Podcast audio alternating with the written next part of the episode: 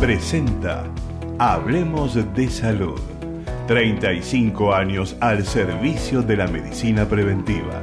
Conducción y producción, Ana María Forte, periodista médica.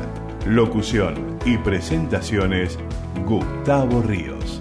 Hablemos de Salud por Ecomedios y para todo el país.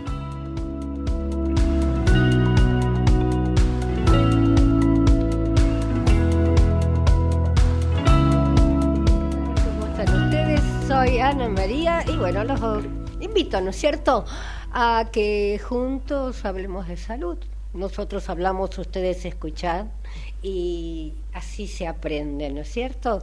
Ustedes saben que tenemos un grupo de profesionales que eh, lo armamos hace treinta y cinco años y fue creciendo y creciendo, y realmente el mayor orgullo, ¿no es cierto?, de Hablemos de Salud son los profesionales, excelentes profesionales y seres humanos. Estamos viviendo un momento que hay que decir al mal tiempo, muy buena cara, porque otro no nos queda. Eh, estábamos hablando con una de las doctoras todo lo que se ha perdido, se ha perdido el decir, bueno, a las doce estoy en un lugar y no estar, este, mentira, eh, proyectos truncos, porque no podemos llegar nunca a saber lo que va a pasar mañana, eh, una estabilidad, inestabilidad, no solo, digamos, eh, emocional, sino que eh, es un caos, es un caos nuestro país. No se puede creer en nada ni en nadie. Entonces, eh, las doctoras que me acompañan somos más o menos de una edad parecida, de la edad que no existe más, ni no existe más el buenos días, el buenas tardes, eh, el decir voy a estar a tal hora y estar en ese lugar, eh, no hay respeto hacia el otro, eh, pero ¿por qué? Eh, Yo vengo de la época que uno dice, mi madre decía, bueno, porque a la madre se lo decía la abuela, que seguramente era italiana y venía con otros valores, que como cuando uno dice una cosa lo tiene que respetar, ¿no es cierto? Vivimos del engaño, vivimos de eh, pájaros de colores, vivimos de gasoductos que van a estar terminados en algún momento. Eh, no, no, no quiero puntualizar porque cada uno cree en el partido que quiere, pero es la incertidumbre que nos está invadiendo y no lo tenemos que permitir, ¿está? No lo tenemos que permitir. Eh, tratemos de hacer lo que nosotras sabemos, Eh, lo, y dar lo mejor de nosotras. Por eso en este programa vamos a, da, a dar lo mejor de nosotras.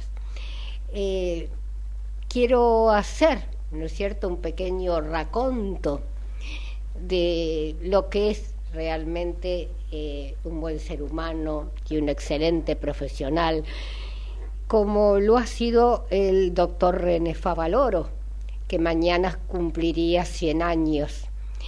Eh, realmente ha pasado por muchas, por muchas, por muchas, por muchas, que lo llevó a pegarse un tiro en el corazón. Ustedes lo recuerdan, eh, yo lo recuerdo con muchísimo, con muchísimo dolor. Eh, ¿Qué pasó? ¿Quién fue? Para el que no lo recuerda, ¿no? Porque todos recordamos a Favaloro. Fue el que hizo el primer bypass. Eh, realmente eh, es increíble el avance que tuvo la medicina eh, con este descubrimiento eh, que está catalogado, ¿no es cierto?, entre los cuatrocientos eh, mejores descubrimientos para nuestra salud. Y mm, con motivo de esta celebración se inauguró un mural de veintidós metros de alto, eh, precisamente en una de las paredes de eh, donde él prácticamente dejó su vida. ¿Mm? en la Fundación Favaloro.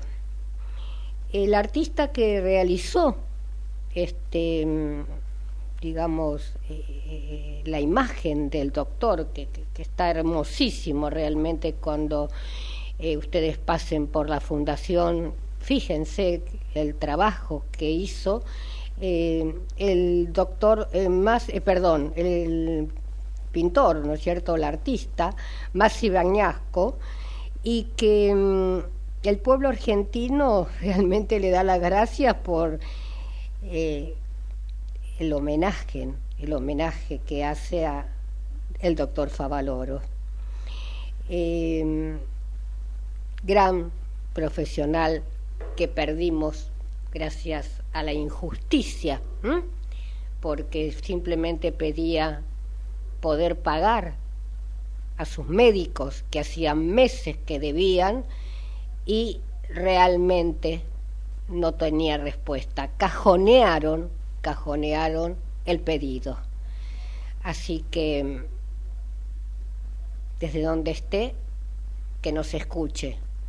El pueblo está agradecido, y eso es lo principal.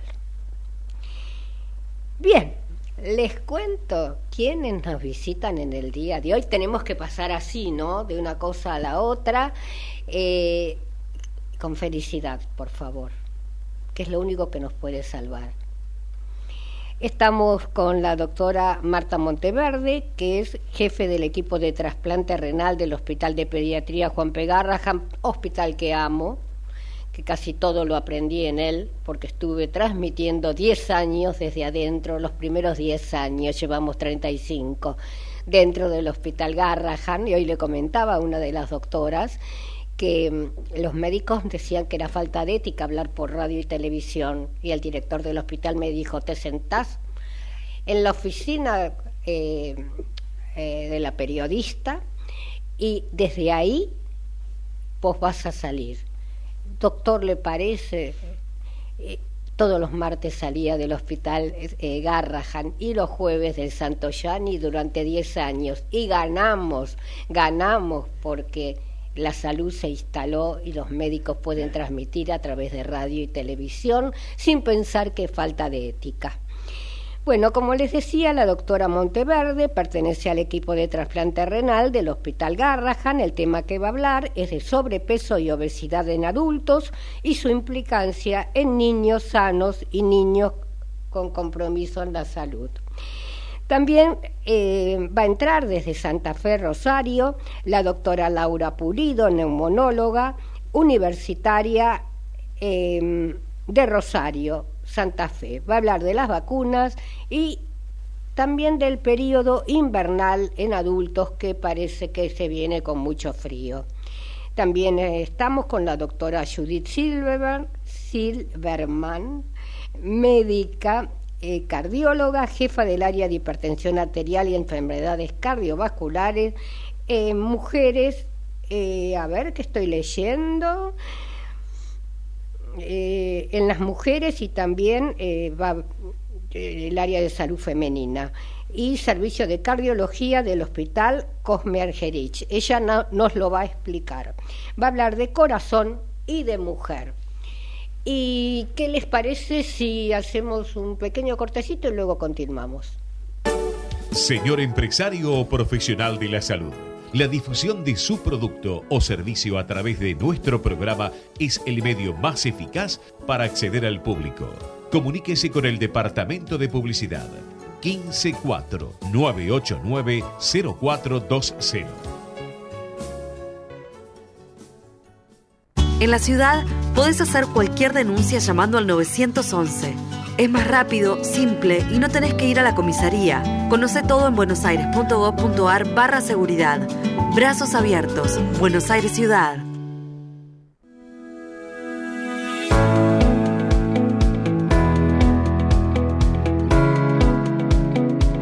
Continuamos y continuamos con nuestro programa de salud, y ya estamos con la doctora Mant Eh, Marta Monteverde. ¿Qué tal? ¿Cómo estás, Marta? Muchas gracias por invitarme, Ana María. Muy contenta de, de estar acá compartiendo mesa con la doctora, una eximia profesional eh, cardióloga, eh, y yo viniendo a hablar de obesidad, pero eh, la, la importancia que tiene la obesidad en el adulto no es mi, no es mi fuerte, obviamente, pero sí recalcar que es tan importante que a los chicos también les pasa algo parecido, y a los chicos enfermos más.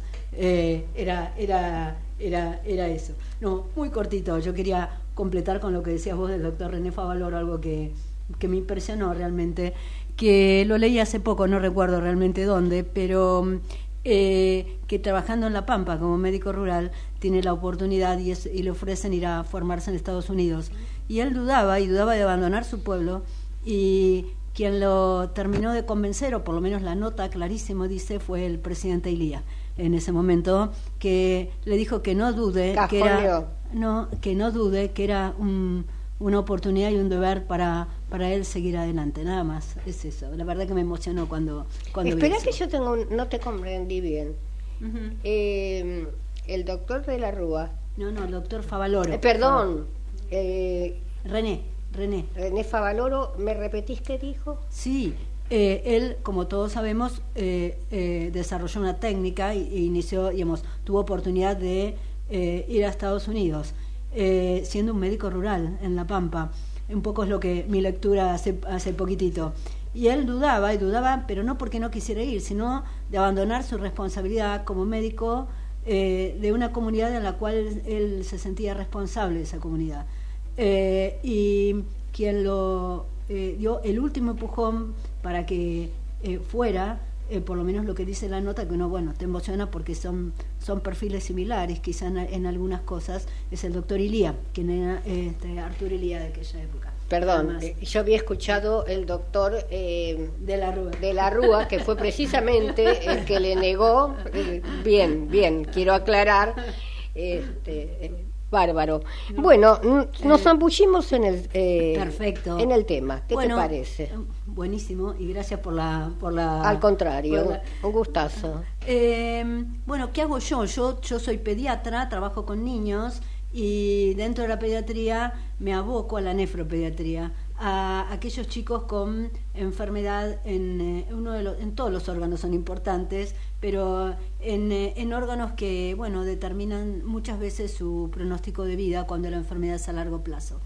Y eh, referente eh, a esto, ¿no? Es decir, que, digamos, nosotros todos sabemos que la, tanto el sobrepeso como la obesidad, el exceso de peso, eh, Eh, conforman un problema de salud pública con características, la verdad, generalizadas, con, con características de pandemia.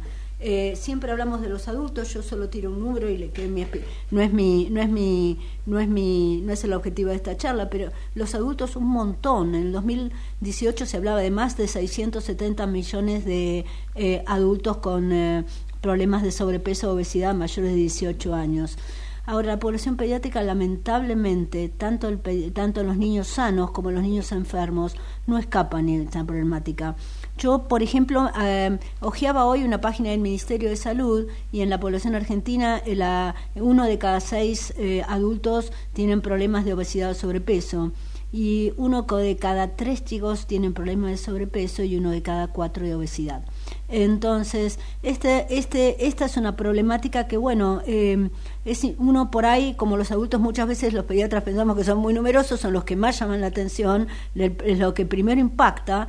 Eh, eh, bueno, obviamente que la población blanca es la población adulta, pero si miramos un poco más, que es muy fácil hacerlo, esto muchas veces arranca y arranca desde la niñez.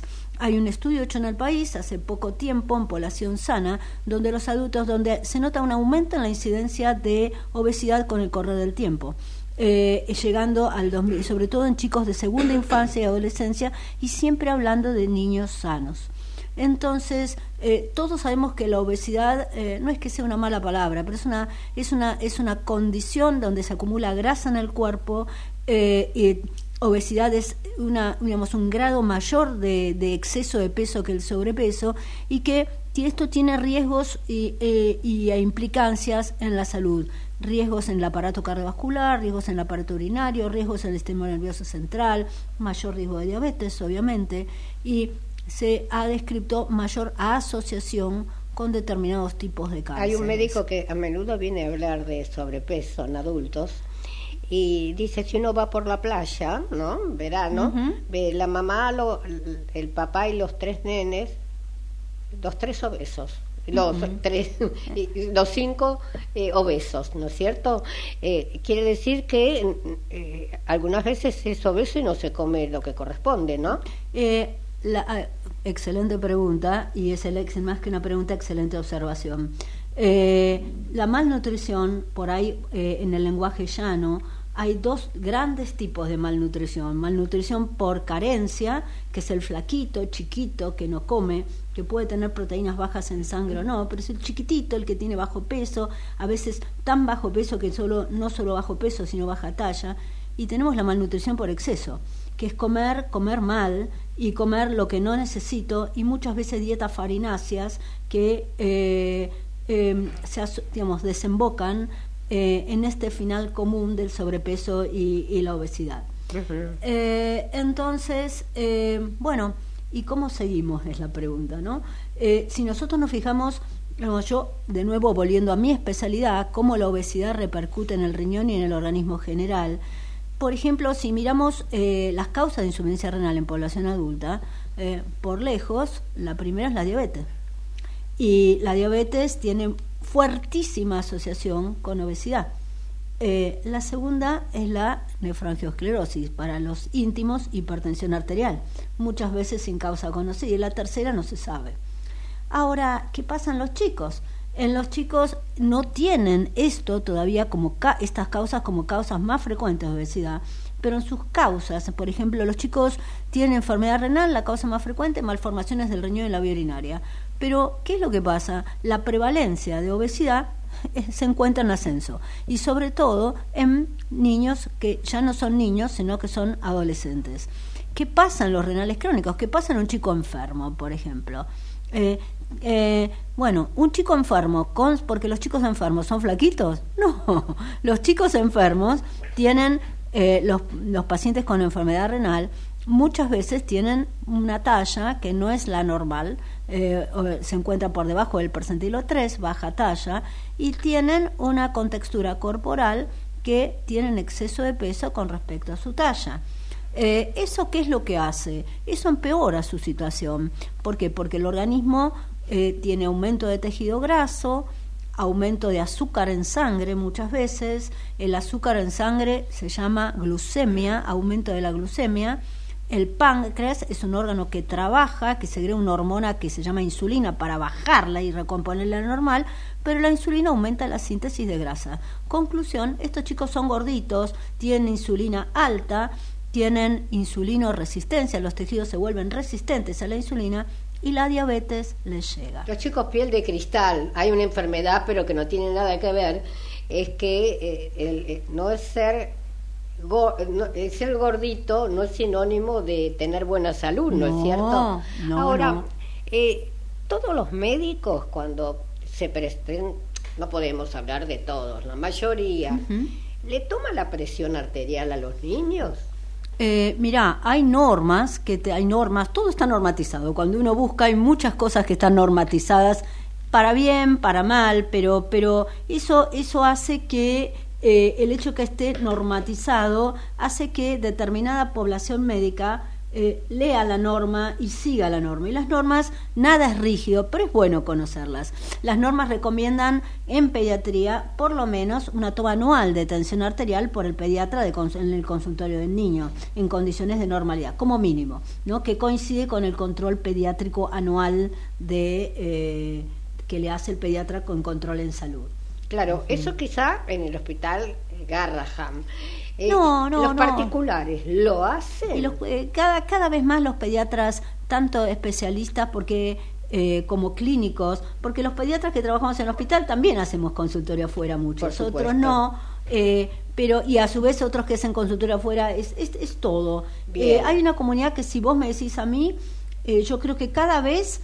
Eh, siempre hay cosas para aprender en la vida, porque uno dice, bueno, me olvidé de esto como médico, porque el, el que no hace se equivoca, el que, perdón, el que hace se equivoca, el que Lógico. no hace no se equivoca nunca, eh, pero me olvidé de esto como médico. Ahora, cada vez yo creo que en el ambiente médico eh, los médicos queremos, queremos atender mejor al paciente, porque nos sentimos mejor cuando lo atendemos mejor, más allá de, toda, de todo problema económico que, que haya, que no es menor, pero que son tema uno y tema dos, en mi humilde opinión.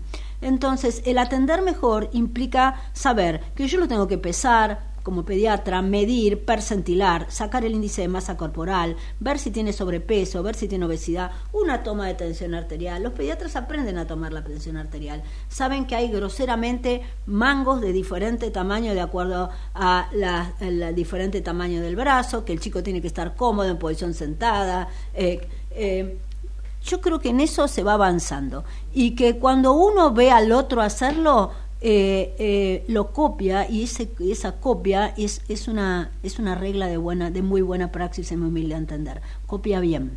Eh, eso, nada más. Yo a menudo digo, eh, todo lo que aprendí lo aprendí en el Garrahan, pero también aprendí y veo que son especiales.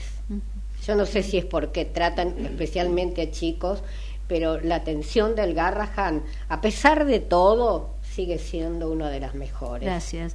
Eh, yo te, te agrego dos cosas cortitas más y termino. Sí, sí. Eh, ten, tenemos una población que mm, es vulnerable, muy vulnerable. Eh, y todos lo sabemos como, como son. Muchas veces mamás que son, mono, son familias monoparentales, semianalfabetos, eh, con todos. La, la adicción no escapa a ninguna clase social, pero ellos son, creo que el riesgo es mayor y la indefensión es mayor. Eh, entonces vos a veces sos la seño, no sos la doctora Monte. Este, y bueno, eh, eh, creo que eso es, eh, una, es un regalo que muchas veces los currículum no, no cuentan, pero que es personal. ¿Qué sería no, una buena alimentación? Eh, una buena alimentación implica eh, comer cuatro comidas diarias, un buen aporte de lácteos, en los chicos no menos de dos a tres porciones de lácteos por día. Eh, comer proteínas de alto valor biológico, el aporte proteico dado por, y nosotros llamamos, les enseñamos que son las proteínas de alto valor biológico, aquellas presentes en la leche, en los huevos y en las carnes, sobre todo las carnes con baja, digamos, eh, hinca- hacemos hincapié en estos tiempos de carencia, en lo que se pueda, pero enseñamos qué es lo que tiene mucha grasa y poca grasa, eh, evitar el consumo de azúcares simples, Eh, evitar el consumo de gaseosas comunes, el de bebidas gaseosas con azúcar, eh, y hacer actividad física. Eh, es, eh, la actividad física a veces no requiere un deporte, eh, pero sí enseñarles a caminar, a correr, a, a andar en bicicleta. Ahora te dicen, mira, yo no puedo ir porque tengo miedo que me la roben. Eh, pero bueno, eh, se busca la forma y se busca el hábito.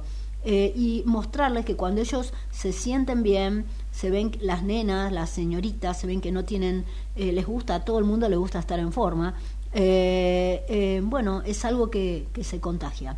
Nada más te quiero decir algo más, eh, que en la población enferma esto es muy, todavía más importante, porque, por ejemplo, eh, y muy cortito, en trasplantados renales, por ejemplo, en nuestra serie de trasplantados renales, eh, el, al, al trasplante, el ochenta y cinco por ciento de los chicos tienen... no tienen sobrepeso. ¿Mm? Eh, eh, sobrepeso y obesidad, la el, el, al momento del trasplante, no llega al cinco por ciento, tres por ciento de sobrepeso y uno en monedas de obesidad. Ahora, ¿qué es lo que pasa? Se sienten tan bien, y eso es un, algo que en el cual el grupo eh, lo, lo, lo tiene en cuenta y lo, lo, a ver, es como que lo embate, pero bueno, es una tarea que engordan, comen cualquier cosa y engordan. Y la prevalencia de obesidad a doce meses del trasplante sube al doce por ciento. Del cinco, que no llega, se va sobrepeso y obesidad al doce por ciento. Y bueno, eso con más riesgo de diabetes, con más prevalencia de diabetes en esta población, en los gorditos. Eh, por eso muchas veces los chicos no son una, espe- una imagen especular del adulto, pero tienen una problemática en común que es un continuo y que tiene que ser detectada desde la pediatría, para que esas causas de insuficiencia renal crónica no conocidas que tienen los adultos como tercera causa de insuficiencia renal cada vez bajen en, en, en porcentaje y sean menos. Nada más. Bien. Eh, en este momento te hago la última pregunta porque tenemos unos minutitos más. Dale.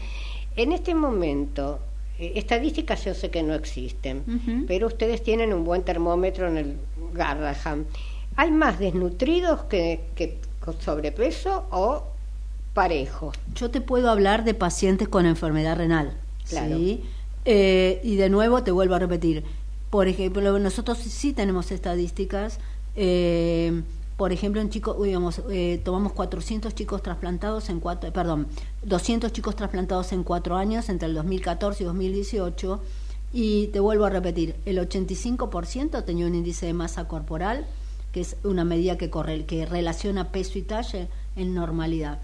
Eh, había un cinco por ciento que tenía sobrepeso y obesidad, y la el porcentaje de, de esos chicos que, que vos llamás flaquitos, bajitos, con bajo índice corporal, no llegaba al tres por ciento.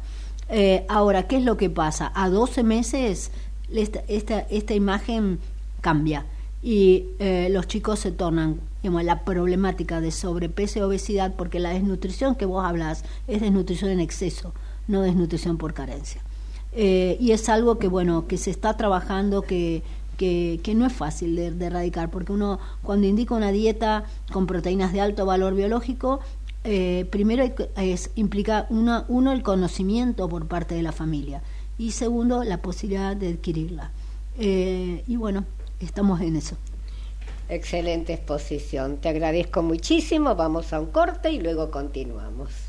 Ecomedios punto com A M mil doscientos veinte. Estamos con vos. Estamos en voz.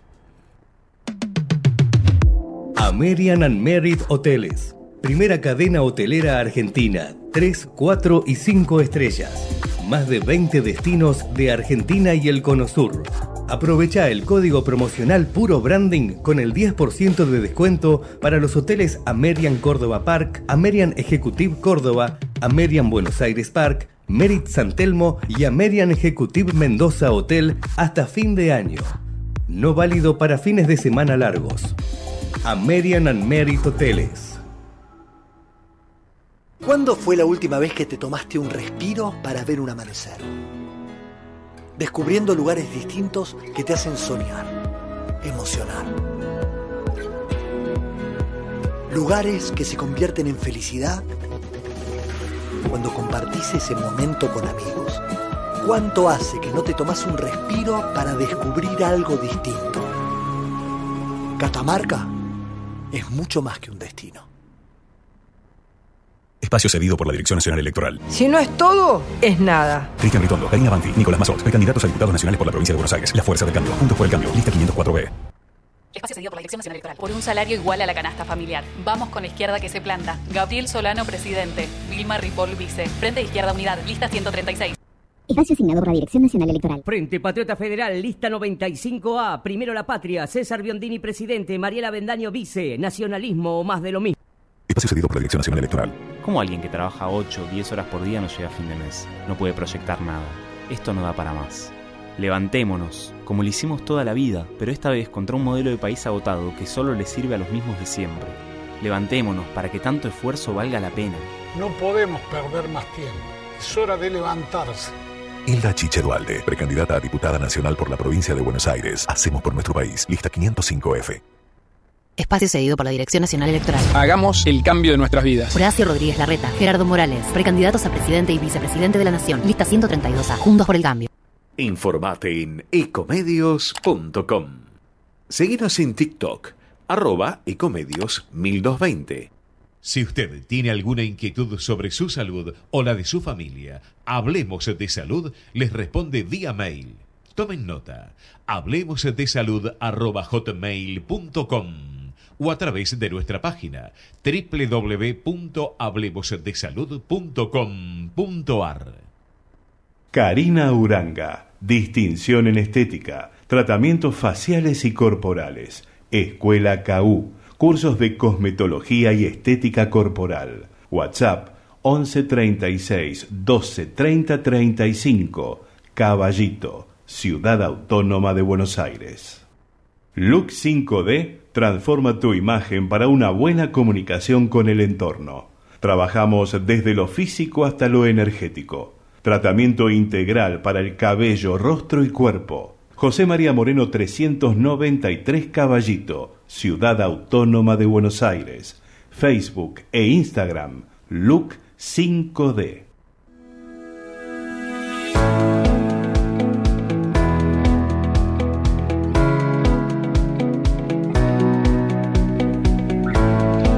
Continuamos con Hablemos de Salud. Ya la presenté a la doctora Laura Pulido, que es neumonóloga. Eh, ahora eh, ya me dicen que, bueno, está ahí esperando. Ella es de Rosario, Santa Fe, y es un lujo tenerla. Va a hablar de vacunas y periodo invernal en adultos. Muy buenos días, eh, Pulido. ¿Cómo estás? Hola, ¿cómo estás, Ana María? Un gustazo verte, vos, vos lo sabés, te aprecio muchísimo. Nos ambullimos en el tema, contanos. Bien, sabemos que en esta época, sí, en la hora que se nos vino un poco el frío, en realidad está como medio a veces frío, a veces calor, pero digamos que estamos en invierno, ¿no? Eh, y estos días, justamente en estos últimos días, la verdad que la, la avalancha de pacientes que tenemos en el consultorio por los síntomas más frecuentes, tos, moco, resfríos, congestión. No, no creo que no haya nadie que no conozca que alguien que está enfermo, ¿sí? Eh, y, eh, y siempre le digo a mis pacientes, esto es algo estacional, sabemos que se da la mayor cantidad de casos de gripe, de neumonía, bronquitis, eh, neumonitis, ¿sí? Hay todas las infecciones respiratorias bajas, sobre todo, ¿sí? Que son las que más... Eh, más gravedad tienen, ¿sí? Infecciones respiratorias altas como la faringitis o la sinusitis eh, son menos graves, ¿sí? Pero siempre no, las que más por ahí a uno le teme es cuando eh, eh, ataca a lo que es bronquios o pulmones, ¿sí? Entonces, eh, siempre le digo a mis pacientes que en esta época ya sabemos que hay mayor cantidad de casos, entonces tenemos que prevenirlo. ¿Cómo lo prevenimos? Siempre, siempre a la cabeza la vacunación, eh, por más que hayamos pasado... Eh, toda una época pandémica, sí, que hablamos de todas las, las vacunas que ya estamos hasta, ya estaban hartos de las vacunas del COVID. Este, yo estoy hablando de las vacunas, no del COVID en este caso, sino vacunas clásicas, sí, vacunas eh, de años, sí, de trayectoria y que han probado disminuir mortalidad y morbimortalidad. ¿Qué quiere decir? Disminuir hospitalizaciones, disminuir los casos graves, severos, sí, que te pueden llevar a una internación. Entonces, eh, la vacunación clásica, como dijimos, son la contra la influenza y contra el neumococo, en este caso, ¿sí? Eh, y para que nada más tengan en cuenta, ¿sí? La vacunación, eh, de esta vacunación es para cualquier persona, o sea, en realidad no, no hay una contraindicación formal que un paciente de treinta y cinco años se quiera vacunar, lo puede hacer, si ¿sí? no hay una contraindicación. Obviamente siempre priorizamos los, los, las poblaciones de riesgo, ¿sí? Los que tienen más riesgo de, de, de sufrir una complicación, ¿sí? O de tener algún episodio grave de, secundario a una infección respiratoria baja, ¿sí? Entonces, eh, ¿quiénes son las poblaciones en riesgo? Siempre que los, aquellos que sean mayores de sesenta y cinco años, y estamos hablando por inmunosenescencia. ¿Qué es la inmunosenescencia? Es el envejecimiento del sistema inmune, ¿sí? Después de los sesenta y cinco años se ve que hay una disminución en, en la calidad de nuestros anticuerpos.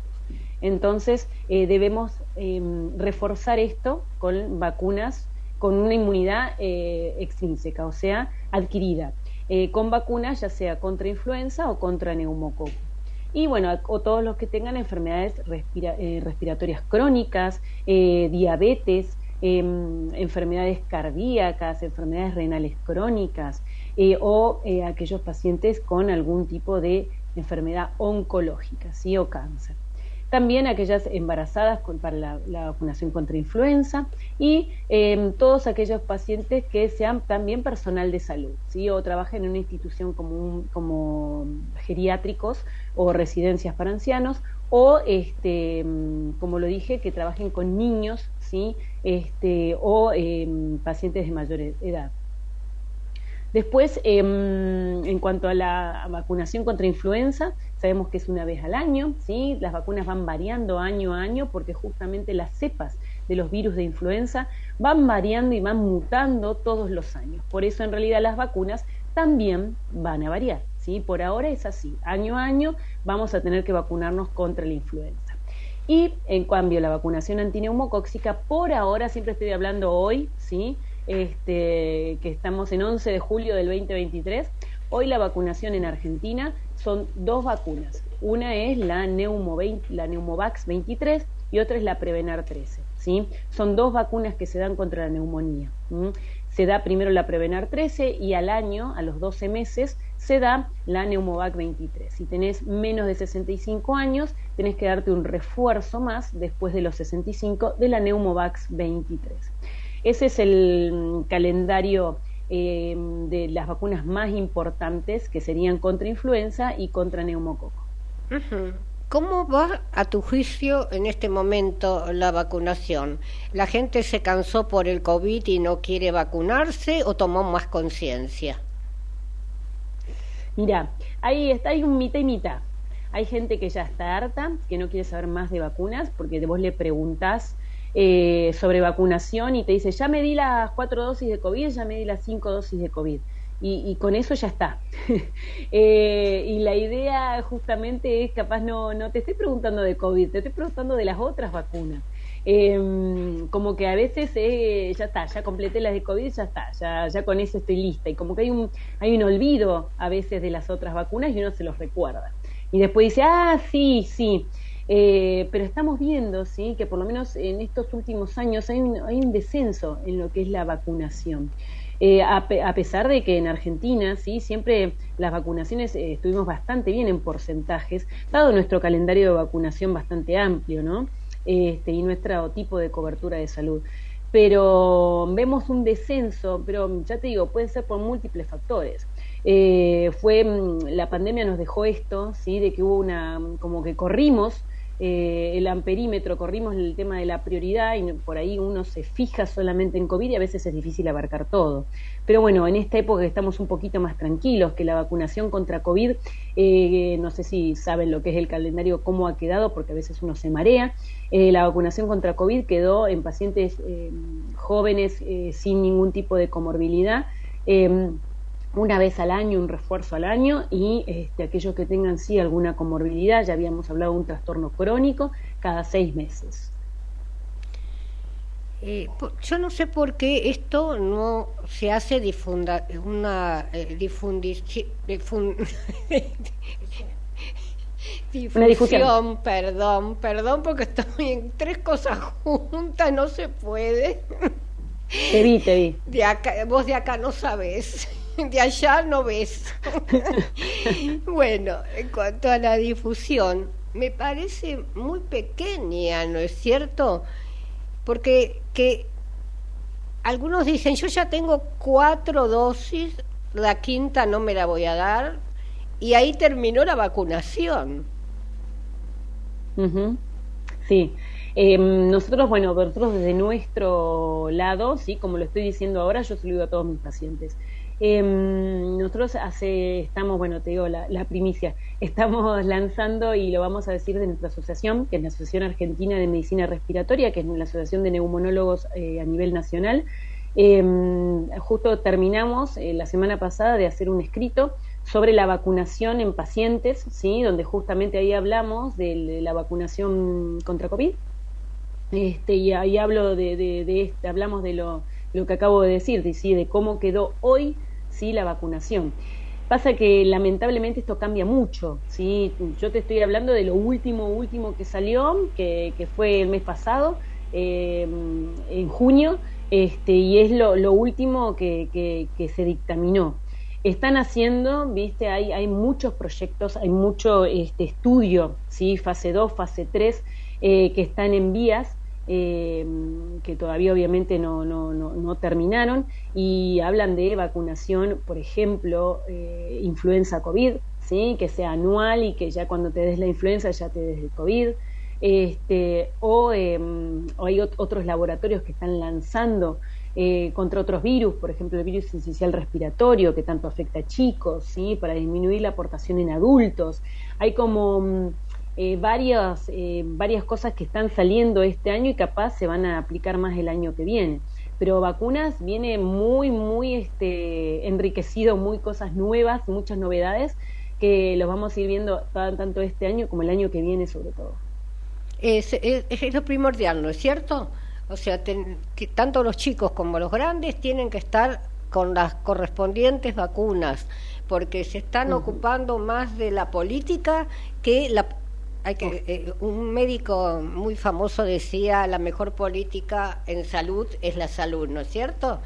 eh, cuidemos nuestra salud, porque en este momento no la estamos cuidando. Los hospitales están atascados, eh, dan turnos para tres, cuatro meses, pero por favor, sí. Hay muchos centros de vacunación que tampoco se difunden para que la gente vaya a vacunarse. Eh, sí. yo, yo estoy hablando por Cava, no sé allá por Rosario cómo estarán. No, eso está, viste que lo que es política de salud acá en Argentina es algo a nivel nacional. Eh, por suerte nosotros contamos con vacunatorios, sí, que, que no, no necesitas tener ninguna obra social ni, ni, ni este ni cobertura en particular, que uno puede ir a vacunarse, sí. Eh, y además que lo que es las, las obras sociales tienen cobertura muy amplia de lo de lo que es calendario nacional, y nuestro calendario nacional es uno de los más amplios del mundo.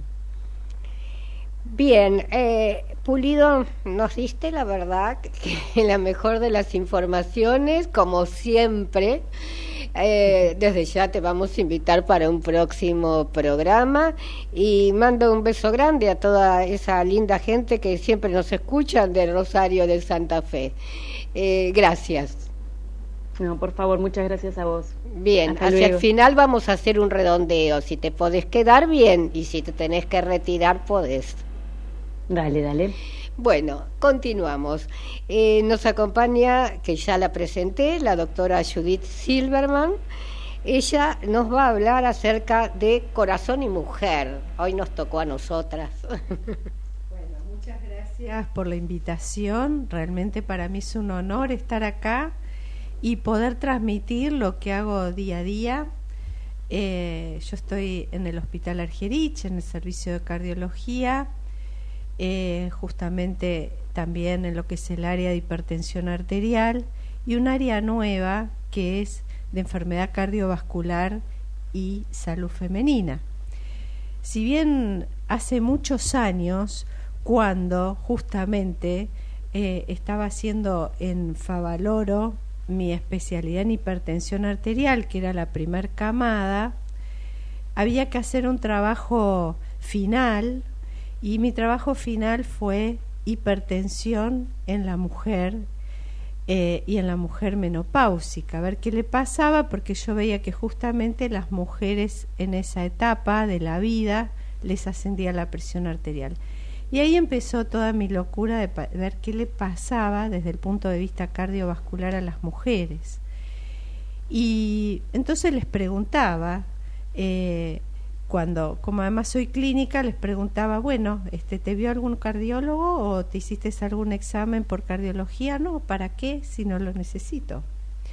Para eso este, veo a mi ginecóloga. Y que creo que la mujer que vea y se haga todos los controles ginecológicos es espectacular. Pero también este, los números nos dicen que una de cada tres mujeres se muere de enfermedad cardiovascular, mientras que cada seis o ocho por una enfermedad ginecológica. Por eso hay que tener un médico de cabecera. Un médico de cabecera es importante. Los controles ginecológicos no lo, no hay que dejarlos de hacer, pero sí, a partir de determinada edad, que es el comienzo de lo que es la menopausia, comienza a haber otras situaciones en las cuales se tiene que eh, controlar, como todo lo que es cardiovascular. Y uno dice, cuando comienza la menopausia, ¿por qué? Y porque justamente ahí comenzamos con este, distintas cosas. Empieza a, muchas veces a subir la presión arterial. Tenemos que ver el tema de obesidad, que tanto hoy mencionó la doctora, desde la infancia, la adolescencia, ¿no? Cuando ya está la mujer adulta. Eh, y en general, la mujer parecería ser que no encuentra el tiempo adecuado, ¿no? Para ir, porque tiene tiempo para ir a ginecología, que está excelente, pero no tiene tiempo para hacerse un chequeo cardiovascular, eh, y que es muy importante, porque a partir de la menopausia justamente comienza no solamente a producirse algunos cambios desde el lado ginecológico, sino también desde el lado cardiovascular. Nuestros vasos también tienen que estar protegidos, tenemos que saber qué colesterol tenemos. Y si bien lo sabemos por todos los estudios de rutina que nos piden, ¿qué hacemos? Porque cuando a uno le dicen, bueno, Gordi, tenés el colesterol alto, tenés que hacer ejercicio, tenés que hacer dieta y después vemos. Y no es solamente eso, porque justamente en esta etapa de la vida, de la menopausia, el colesterol no solamente sube, porque el colesterol es la base de las hormonas, y si las hormonas ya no las tenemos, nos queda colesterol libre, y si nos queda el colesterol libre, ¿a dónde va? A lugares predilectos como las arterias. Entonces, ¿qué riesgo tenemos? Sí, tenemos mayor riesgo después de diez años de la menopausia, más o menos, en tener un infarto.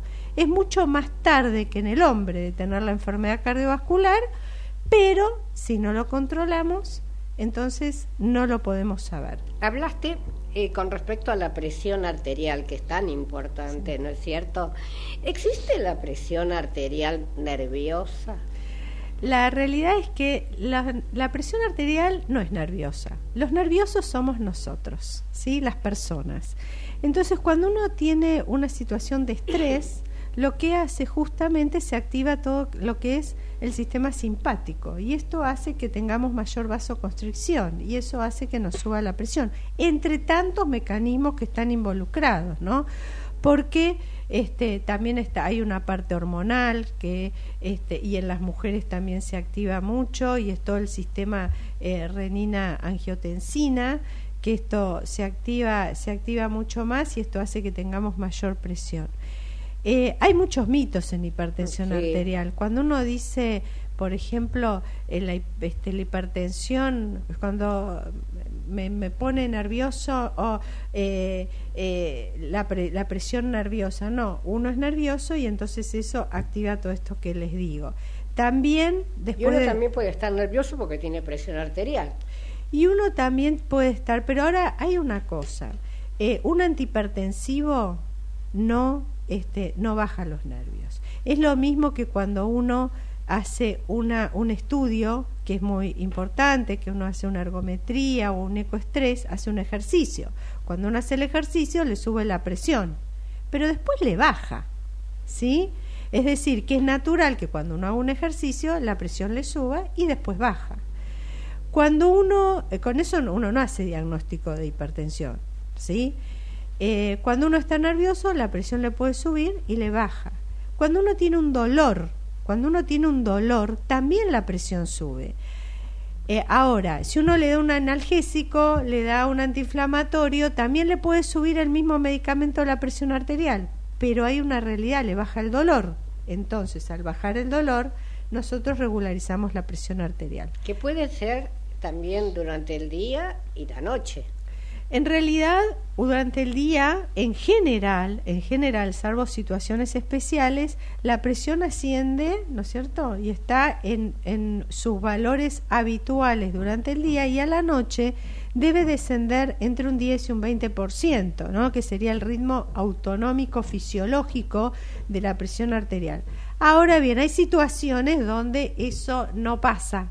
¿Por qué no pasa? Porque uno puede dormir mal, y entonces a la noche que le suba la presión, se levanta, va al baño, también. Hay enfermedades que a veces las diagnosticamos porque tenemos este ritmo inverso, ¿no es cierto?, del descenso de la presión arterial, a veces los diabéticos, a veces los pacientes con enfermedad renal, eh, con hipertensión secundaria, en lugar de bajar a la noche ese diez o veinte por ciento, sube.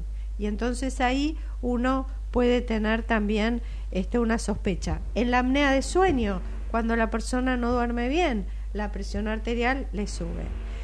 Y, y el tema de la mujer, ¿no? Volviendo a eso de, del poco cuidado que tiene, eh, cada vez, con todo, a lo largo de los años, esto se va concientizando más. Porque cuando yo iba a hablar como cardióloga a un congreso de cardiología, la mayoría eran varones, ¿sí? Y cuando yo hablaba de el tema de la enfermedad cardiovascular en la mujer, eh, realmente no había mucho interés. Gracias a Dios hoy en día eh, puedo decir que hay mucho interés, hay mucha colaboración. Por eso en el hospital se creó el área de enfermedad cardiovascular en la mujer en un servicio de cardiología, desde cardiología, donde se suma obstetricia, donde se suma gineco, donde se suma reumatología, las distintas especialidades. y los centros de, de, los centros de atención primaria, que no nos tenemos que olvidar que los centros estos de salud, las famosas salitas de nuestra las época, comenzaron, ¿no? Sí. Eh, son las que captan a, a los pacientes de los centros a veces más vulnerables y que tienen que tener sí o sí una buena conexión con un hospital de referencia de mayor complejidad para que uno les pueda facilitar esta acción de cuidado. Y esto este se está logrando de a poco, cuesta mucho, pero bueno, estamos este, dentro del hospital trabajando mucho para que esto tengamos esta línea, ¿no?, de conexión. Uh-huh. eh, con respecto, eh, bueno, eh, la mujer, ¿no es cierto? Eh, la mayoría de las veces sabemos que nos ocupamos de toda la familia y no nos ocupamos de nosotros. Eh, ¿Qué mensaje podríamos dejarle a las mujeres que dicen yo estoy bien, a mí no me duele nada, la presión eh, es cosa del día porque a la noche la presión no sube? Es que la mujer, la mujer se ocupa en general de lo que le pasa arriba, es decir, de sus padres, de sus familiares mayores y también de sus niños. Y creo que es como el sándwich del medio, ¿no? Donde el jamón del medio... donde está y no se cuida.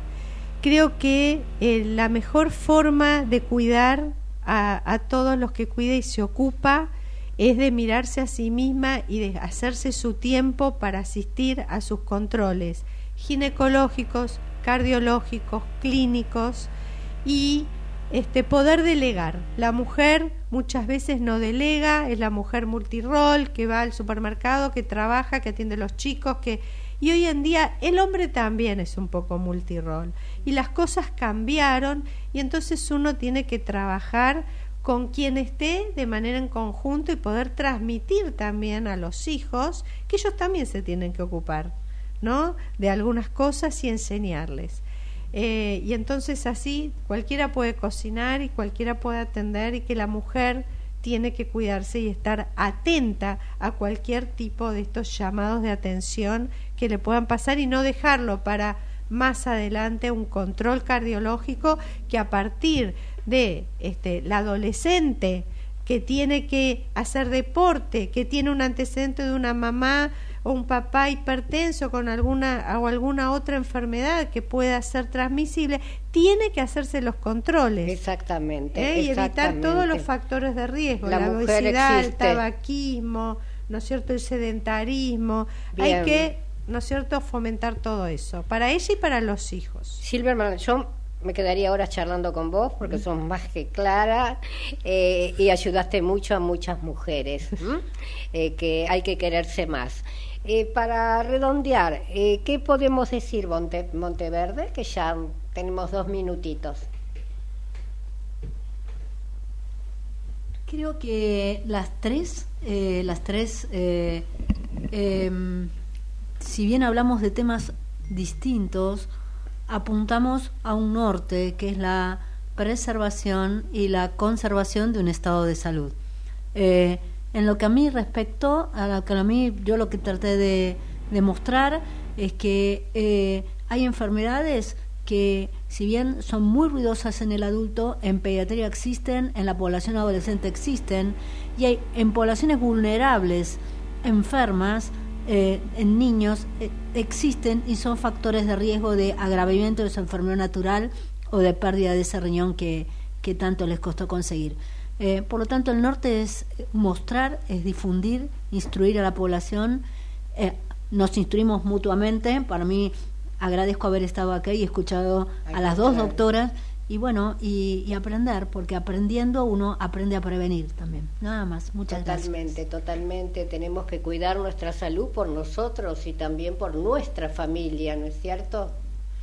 Bien.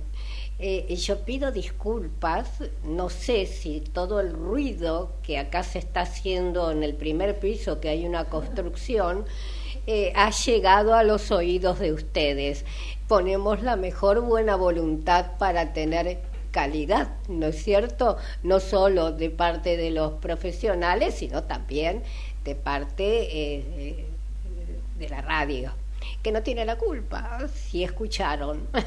Bien, eh, hemos tenido un programa de mujeres para mujeres y también hombres, eh, dedicado a eh, la prevención, la prevención que es lo más, lo más importante.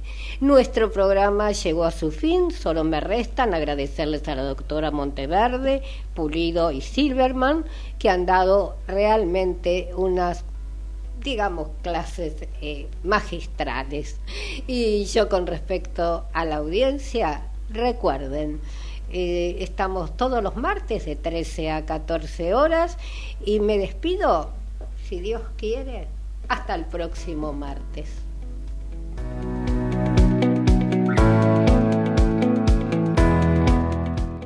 En la ciudad podés hacer cualquier denuncia llamando al nueve once.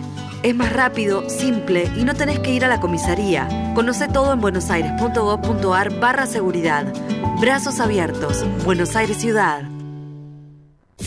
Desde Buenos Aires, transmite L R I doscientos veinticuatro, A M mil doscientos veinte, Ecomedios.